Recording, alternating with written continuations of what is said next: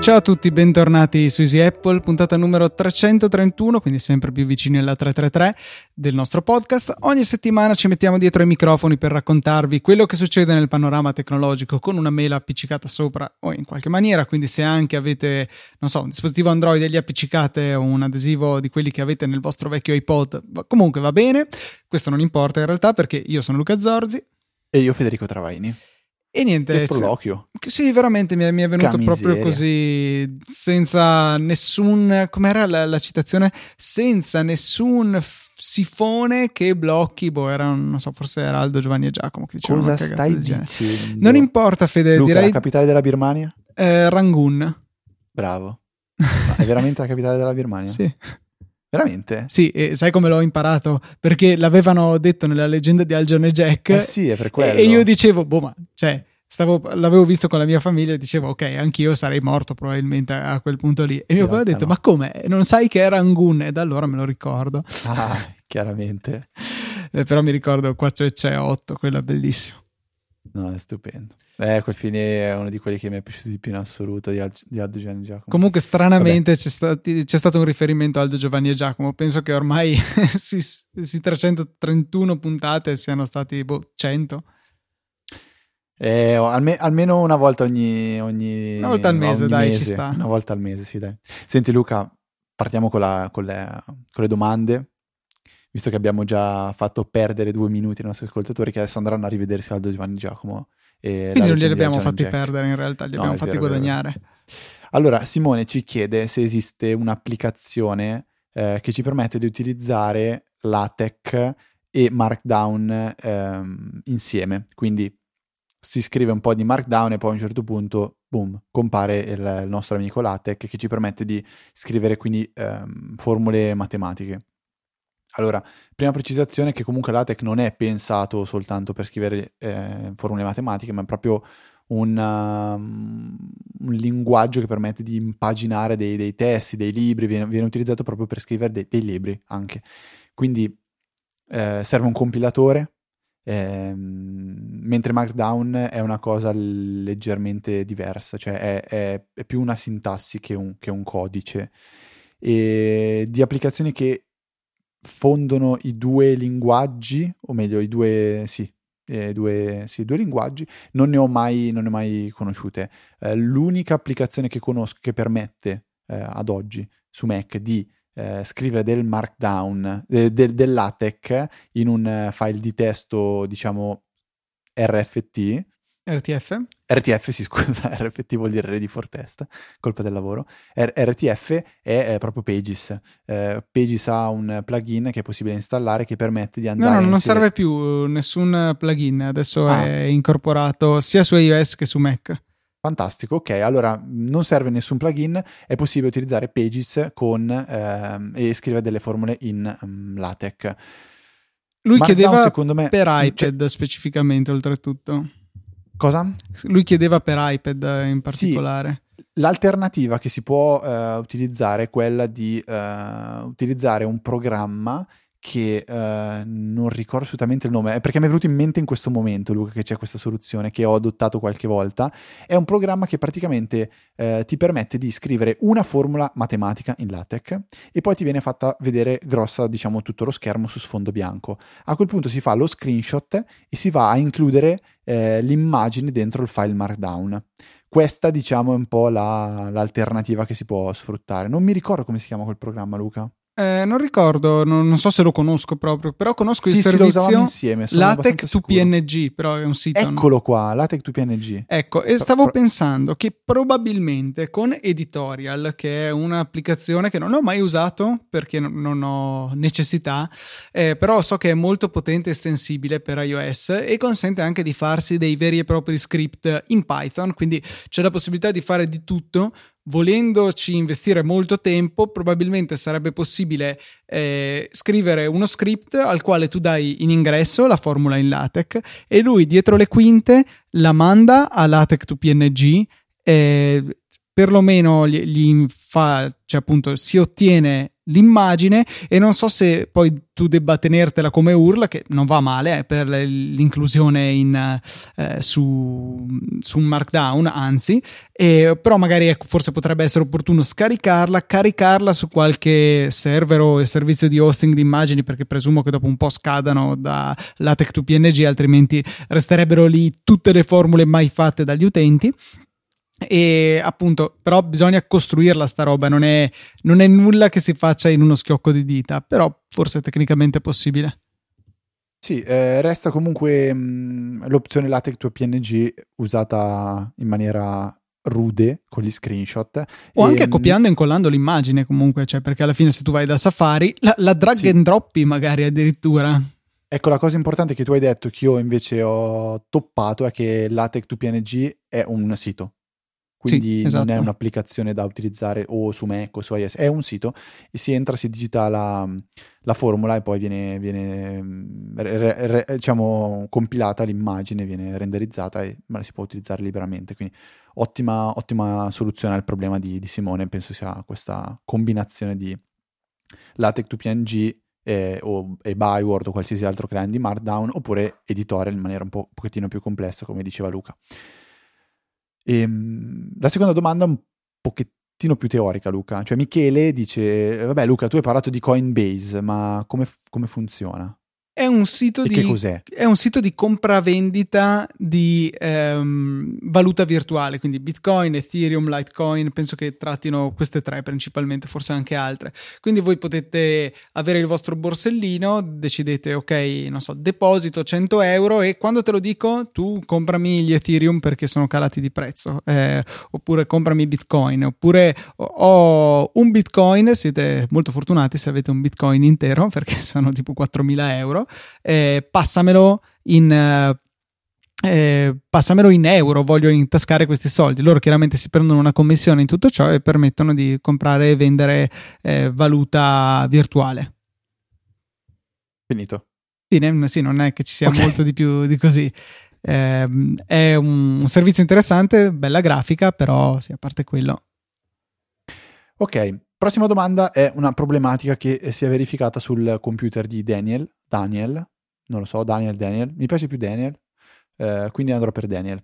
Daniel dice, eh, non riesco più a copiare dei file che sono compresi tra i 2 e i 4 giga su un disco esterno formattato in FAT32. Ok, a chi è venuto il mal di testa, eh, proviamo a riassumere un po' la questione. Chiavetta USB formattata eh, con questo file system che è il FAT32, che è un pochettino vecchiotto. Qual è il grosso limite del FAT32? È che non si possono eh, gestire file superiori ai 4 giga circa di dimensione. Quindi un singolo file da, da più di 4 giga sul FAT32 non si può copiare, non si può gestire. Quindi tutti i file fino ai 4 giga dovrebbero essere più che gestibili. E infatti fino a eh, prima di, di ICR Daniel copiava tranquillamente dei file da meno di 4 giga in queste chiavette. Oggi con ICR non riesce più a farlo.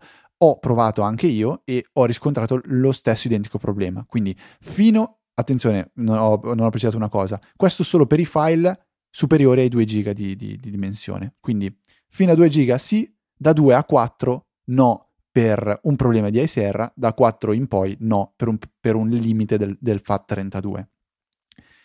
Questo problema però è, eh, abbiamo verificato io e Luca prima, è proprio un bug del Finder, quindi ehm, basta utilizzare il terminale o un'applicazione alternativa, io vi consiglio Forklift, eh, che è una sorta di esplora risorse un pochettino più, un Finder un pochettino più eh, carrozzato e con Forklift è mh, super semplice ehm, poter è, è super semplice fare questa operazione. Alternativamente da terminale, Luca, eh, il passaggio dovrebbe essere semplice utilizzando eh, il comando cp e poi il copia e incolla, diciamo il drag and drop e dare i due percorsi da cui andare a prendere il file da copiare e in cui andare a copiare il file. Sì, esatto, quindi cp spazio, buttate dentro il file che volete copiare e poi tirate dentro anche la chiavetta, la cartella sulla chiavetta nel quale volete mettere il file. Invio, non vedrete niente, normale, fino a quando non ha finito di effettuare la copia che tornerà al prompt in attesa del comando successivo.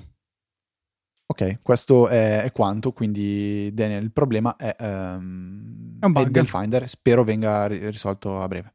ICR che insomma qualche buggettino ce l'ha, eh, io non ho ancora avuto modo di aggiornare perché non ho al momento hard disk disponibili per fare un clone del mio Mac, clone 1 a 1 che ritengo indispensabile prima di, eh, di fare un upgrade di questo genere.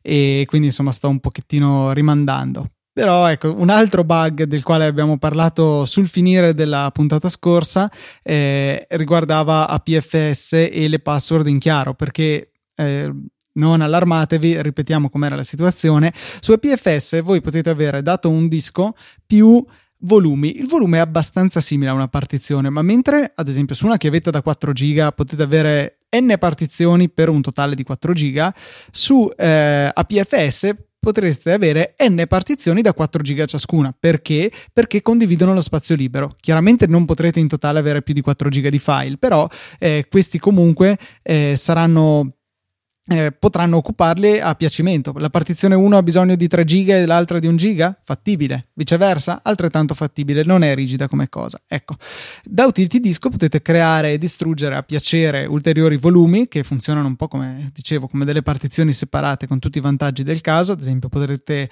formattarle indipendentemente da quella principale e eh, come in qualità di sorte di partizioni era possibile decidere di cifrarle con chiavi diverse, ad esempio. E eh, facendo l'operazione da utility disco, il, i tre campi che vengono proposti sono password, per favore riscrivimi la password così mi assicuro che tu l'abbia scritta correttamente, e poi il suggerimento. Qualora ti doveste dimenticare la password, puoi cliccare su mostra suggerimento e vi mostrerà quello che avete scritto lì. Se non che su ICR versione 11.13.0, quella rilasciata, la prima rilasciata, al posto del suggerimento veniva messa di nuovo la password, quindi voi potevate scrivere quello che volevate nel suggerimento, però in realtà il sistema andava a salvare la vostra password. Sicuramente una dimenticanza di debug e eh, così è stato provato da questo articolo che è andato a fare un reverse engineering della patch che è stata fornita poi da Apple che andava a correggere questo, confermando che insomma è stato una dimenticanza, un errore eh, rimasto dalla fase di test. Date magari un'occhiata se siete interessati, ma volevo chiarire un altro paio di cose, cioè che il bug interessava solamente i volumi creati da utility disco,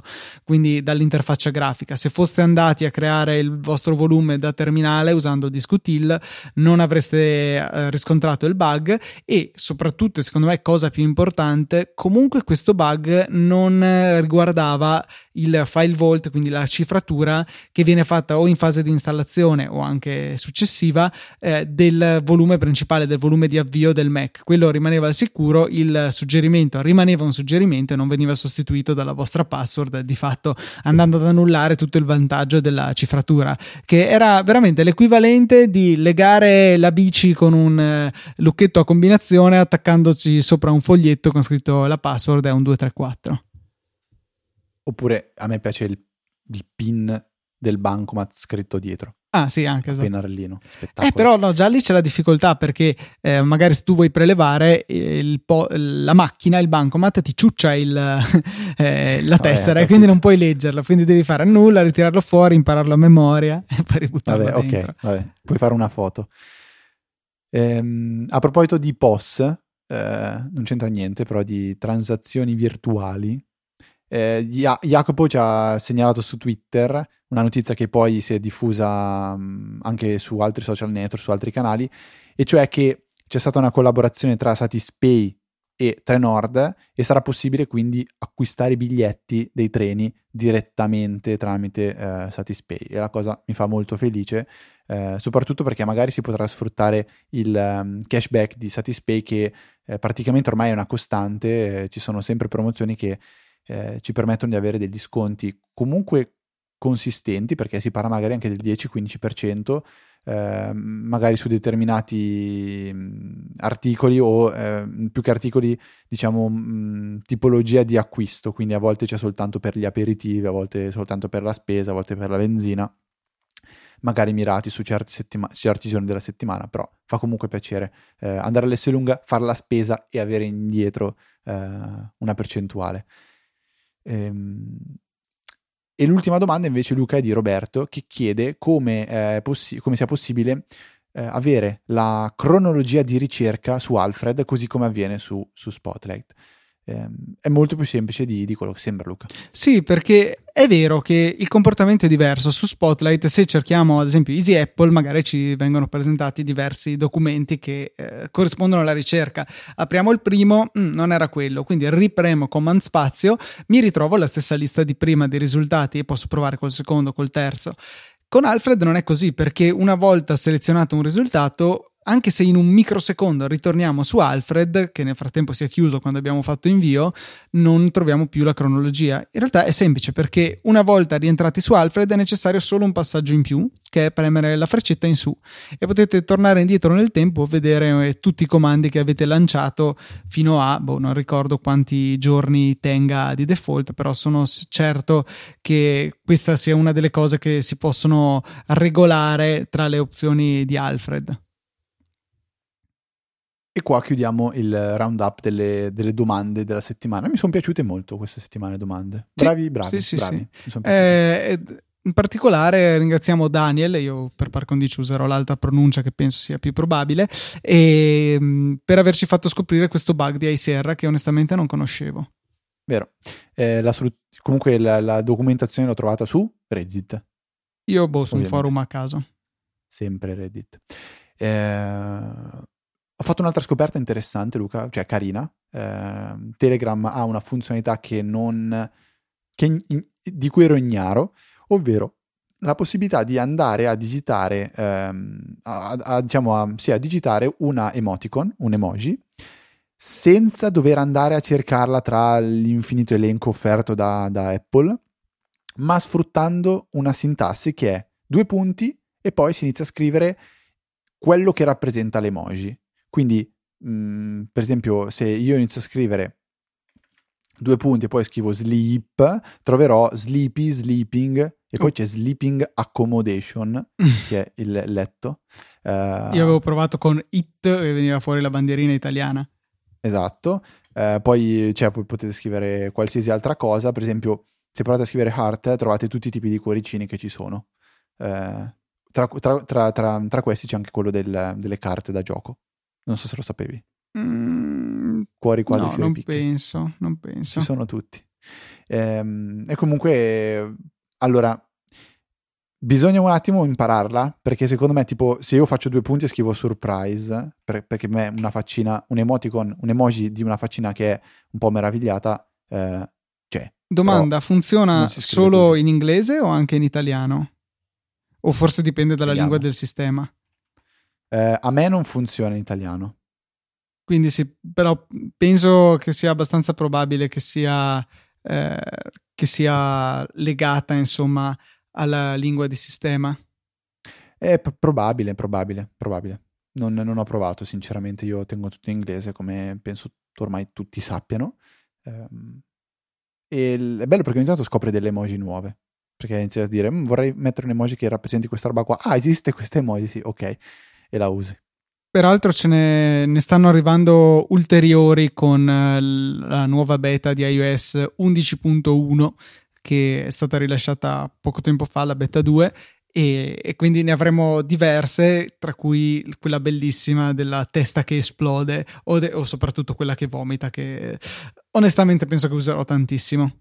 Che schifo. Invece Luca... è un po' dopo sulla scaletta, ma era più logico parlarne okay. adesso, secondo me.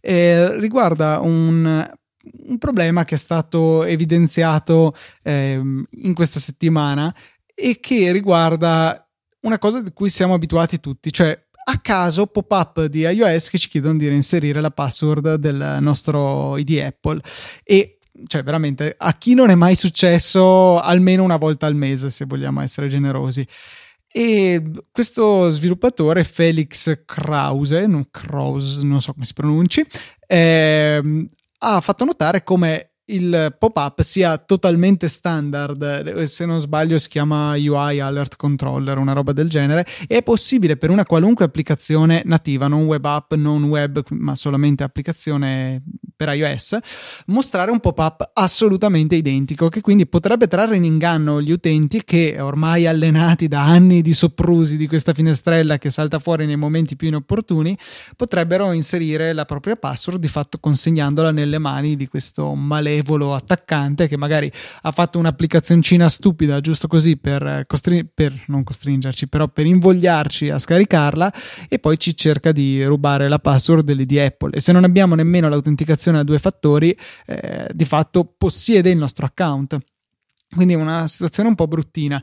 Eh, come fare a difendersi? Beh, tanto per cominciare, Apple dovrebbe smetterla di mostrare questa maledetta finestra perché cioè, io non ci posso credere che sia corretto che con, appaia con una frequenza del genere. E poi sarebbe in ogni caso opportuno che, se proprio è necessario, dovrebbe apparire un pop-up che ti dice è necessario reinserire la password, clicca qui per aprire le impostazioni. Eh, magari anche col fastidioso badge sulle impostazioni, così prima o poi sei invogliato ad andare a prenderti carico del problema. E mentre invece adesso appunto è fatta in una maniera tale che è totalmente replicabile dalle applicazioni e l'utente potrebbe essere tratto in inganno senza, senza, grande colpa da parte sua, perché l'unico modo facile che si ha per verificare se il, pop-up è autentico e quindi di sistema oppure è, di, eh, è fatto dal da un'applicazione malevola, appunto, è premere il pulsante home. Qualora sia fatto dall'applicazione, il, comunque si tornerà alla home screen e la, l'applicazione eh, verrà chiusa col pop-up e tutto, poi riaprendo l'applicazione ritroviamo il pop-up. Mentre invece se è quello di sistema, che tra l'altro appare a caso sia all'interno delle applicazioni sia anche eh, sulla home screen stessa, eh, potrebbe um, appunto quello rimane lì, cioè non uscite dall'applicazione e non tornate alla prima pagina della home screen qualora sia reale. Diciamo che ecco, in generale se appare sulla home screen siete tranquilli che è stata Apple o se compare in una delle applicazioni di Apple. Se invece compare all'interno di un'applicazione di terze parti, magari prima di inserire la password provate a premere il pulsante home. Se uscite dall'applicazione c'è qualcosa di losco, cancellate quell'applicazione. Io detengo, penso, il record di rapidità di digitazione della password consecutiva del proprio di Apple, perché ti capita a volte che te lo ti chiede questo pop-up la password tipo 3-4 volte e quindi ta ta ta ta ta ta ta ta ta spettacolo, sono fortissimo ormai. sì, perché la no. tua password è ABABAB e quindi fai subito a scriverla. Ma guarda, io ti dico, da un lato eh, questa cosa è, è, è andata a scomparire perché um, secondo me questo pop-up eh, ormai lo si vede una volta ogni paio di mesi. Cioè io sinceramente non, non lo vedo più così tanto spesso. E um, questa frequenza più bassa di, di, di, di, dover digitare la password mi aveva portato a un certo punto quasi a dimenticarmela. Quindi forse chiederla ogni, ogni tanto la password serve anche per quello, così uno evita di dimenticarsela magari non, non, noi, però tipo per i parenti, dovrebbe, dovresti poter attivare una, una, funzione che gli chiede la password spesso. E a me piace tantissimo poi quando la, la domanda classica che avranno fatto a tutti voi, eh, quando a un certo punto dici al tuo parente, collega, amico, dici devi mettere la password. Quale password? È la domanda. Ma quale password lo sai tu? Questa? La password della mail? No. la password ti sta chiedendo lì di Apple. La pa- quella del computer? No, la password di Apple. Quella con cui scarichi le applicazioni, io dico. Quell- esatto, poi, poi, a un certo punto dici quella con cui scarichi le applicazioni loro. Ah, ma tanto è sempre la stessa. Allora ah, ma è quella della mail. Quale mettere? Metti la stessa. Vabbè, ok, eh, andata. Ehm, Piccola gaff invece al Nasdaq, mi dicevi Luca? No, Dow Jones alla fine mi, mi, Jones, mi, mi, ricordavo male quando ti raccontavo di questa cosa. E niente, quelli del Dow Jones hanno pensato bene di pubblicare un articolo falso, ma cioè, penso che fosse uno scherzo che era rimasto nei loro sistemi e qualcuno ha detto oh, pubblichiamolo pensando che fosse vero, l'unica spiegazione che riesco a darmi. Insomma, hanno pubblicato questo articolo in cui si diceva che eh, Google stava per comprare Apple per 9 miliardi di dollari e... e, ehm, e cos'era poi l'altra particolarità? Ah sì, che era una, una, cosa che era in preparazione da tempo e che addirittura Steve Jobs prima di morire aveva cominciato le discussioni nel 2010. Ma cioè, come fai a... Tra l'altro di tutte le aziende del mondo, Google penso che sia l'ultima a cui venderebbe Apple, forse Samsung è ancora dietro Google, ma cioè un'idiozia incredibile e, e, e niente, eh, 9 miliardi sono del tutto inadeguati, anche nulla, volendo, nulla. volendo, eh, osservare senza sapere niente, perché insomma Apple ha più di, mi pare, 100 miliardi ehm, eh, di sì, cash di e di market cap è una cosa esagerata, per cui eh, di certo 9 miliardi non sarebbero bastati e, e quindi così. Sì, è stata un po' una, una cosa ridicola. Mi era anche sfuggita, sinceramente, non, non, non mi ero neanche accorto di questa boiata tremenda. Uh, vabbè, l'altro io penso di aver fatto una gaffa ancora più grande perché ho, ho detto cioè Dow Jones senza quasi neanche sapere cosa sia, ma facciamo finta di niente, andiamo Beh, avanti perché sono... non è richiesto. Borsa non di New richiesto. York, non hai mai visto, scusa, su canale 5 la mattina, no, no, dopo lo... il suono de- dell'orologio classico, poi c'era sì, sì. il mercati e finanza dove parlavano di queste cose e, del, e degli scambi valutari, del cambi tra le varie valute. No, mi spiace, io guardo proprio mh, la TV, veramente non l'accendo da non so quanto tempo. No, ma, per... fin da piccolo, fin da piccolo. Mm, sì, no, ma so, no, ovviamente so de, di, di, Dow Jones, di Nasdaq, però se mi dici che cosa sono, dammi una spiegazione, spiegalo a tuo nonno, il classico, eh? dimostra di averlo capito veramente, no, cioè sicuramente non sarei in grado di farlo. ok. Non so se mi, mi... Ma sì, dai, più o meno va bene così. Fede, non so se l'hai visto il video che ho messo nelle note della puntata, presumo di no perché è lì da giusto un paio di giorni.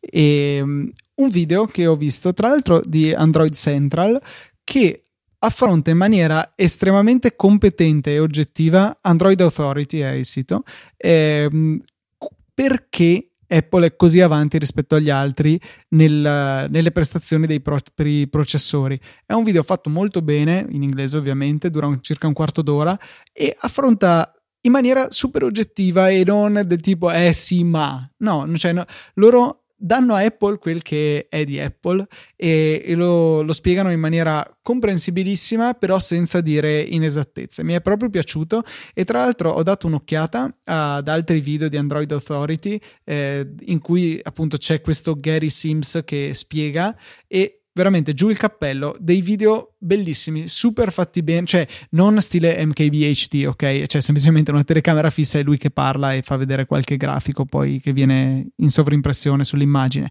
Però eh, a livello di contenuto impeccabile, bellissimi video, vi consiglio di dare un'occhiata chiaramente se masticate un po' di inglese. Tra l'altro di questa roba ne stavo parlando proprio cioè, l'altro giorno con ehm, cioè, uno che comunque alla fine mi ha, mi ha confermato tutto questo non so se lo conosci, ma si chiama mio cugino. Ah, ok. È um, uno che quando comunque ti dice le cose te le dice bene, e...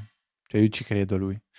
Ehm, ok, boiata a parte Luca, eh, s- prendo io dal fondo della scaletta qualcosa per, per farti rifiatare e poi lasciarti fare la, la, la corsa fino in fondo. Applicazione che spero tu abbia scaricato, te l'ho consigliata stamattina. Yep.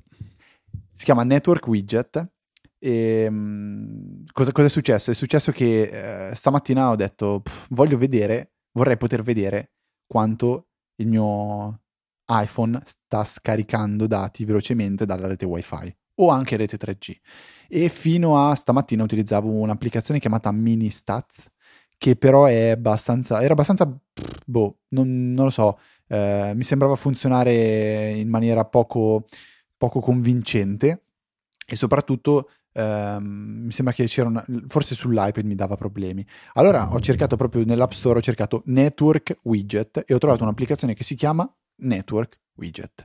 E questa applicazione permette di andare a inserire dentro i vari widget, quindi l'applicazione di per sé non fa nulla, semplicemente permette di abilitare eh, uno di questi widget e fa vedere con un grafico l'andamento della banda che il vostro telefono sta utilizzando e nella parte bassa di questo widget abbiamo invece proprio il dato che vi dice quant'è la velocità in mega, eh, megabit, al se- megabit al secondo. In download e in upload. E vi eh, tiene memoria anche del, ehm, della massima velocità raggiunta in up e in down. Ed esiste un'altra eh, possibilità mh, da, da, attivare o disattivare, io la tengo disattivata questa, che è quella di monitorare quanto traffico viene eh, consumato in una sessione di, um, che, diciamo, che voi potete andare ad attivare manualmente. Quindi andando sul widget avrete uno start, un stop e un reset.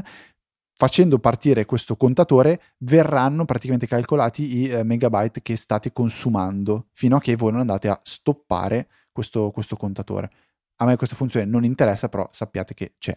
Mm, gratuita, quindi veramente mm, zero motivi per non installarla. Scaricatela, mettetela nel vostro, tra i vostri widget e quando eh, iniziate a capire, mm, quando non capite se la rete sta andando o non andando, eh, andate a guardare il widget e, v- e, vedrete sicuramente se c'è qualcosa in download o no. Infatti io ero prontissimo a vedere un acquisto in app o qualcosa del genere, invece no, è gratuita, mi ha stupito.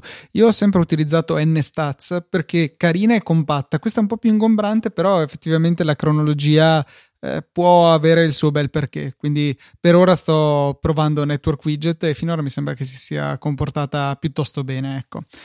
Invece penso che ci sia una, un'applicazione, cioè è difficile trovare un'applicazione più da Luca di quella che vi vado a presentare, che si chiama Graphmented, che è gratuita nella versione diciamo di prova perché poi ci vuole un acquisto in app per, eh, per, sbloccarne più funzioni, ma vi mostra dei grafici in realtà aumentata. Praticamente vi dà la possibilità di caricare o dei dati di demo che sono presenti nell'applicazione oppure un vostro file di dati tipo un Excel, un CSV, un file di testo, qualunque cosa, e ehm, se le caricate o mettendolo con iTunes o da Dropbox o iCloud Drive, c'è varie sorgenti possibili eh, voi selezionate i dati di interesse e poi posizionate nello spazio un grafico tridimensionale quale, e potete girarci intorno. Devo dire che è una sciccheria, niente male. Luca, ehm, aggiungo una cosa su Network Widget. È stata sviluppata da un ragazzo che ipotizzo essere italiano, che si chiama Roberto Ghizzi. Eh, quindi una, una, una, ragione in più per support, supportare questa applicazione, chiedo scusa. Ehm, Invece Apple ha fatto un mezzo passo indietro per quanto riguarda iTunes, eh, come scrive Maurizio Natali su Saggiamente, dice Apple diciamo, ha rilasciato una versione eh, di iTunes che è la 12.6.3 che integra ancora l'App Store, eh, perché come abbiamo parlato, come abbiamo detto un paio di puntate fa, eh, la versione nuova di iTunes, che la 12.7, ha rimosso la gestione delle applicazioni ehm, per, per, ehm, per iOS.